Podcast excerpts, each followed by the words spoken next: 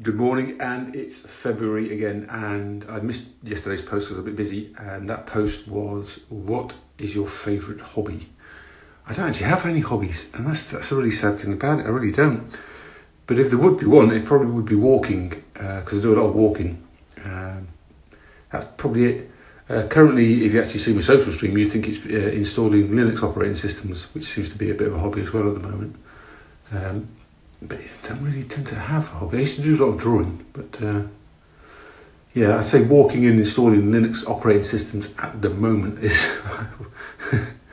Linux Linux operating systems probably is, is the favourite one because um, you get to learn a lot more. But then again, walking because you get to you know be with nature and be yourself, and you know it's a, a time to contemplate, etc., and put the world to rights and see lovely scenery. So yeah, maybe walking edges Linux, I'd say.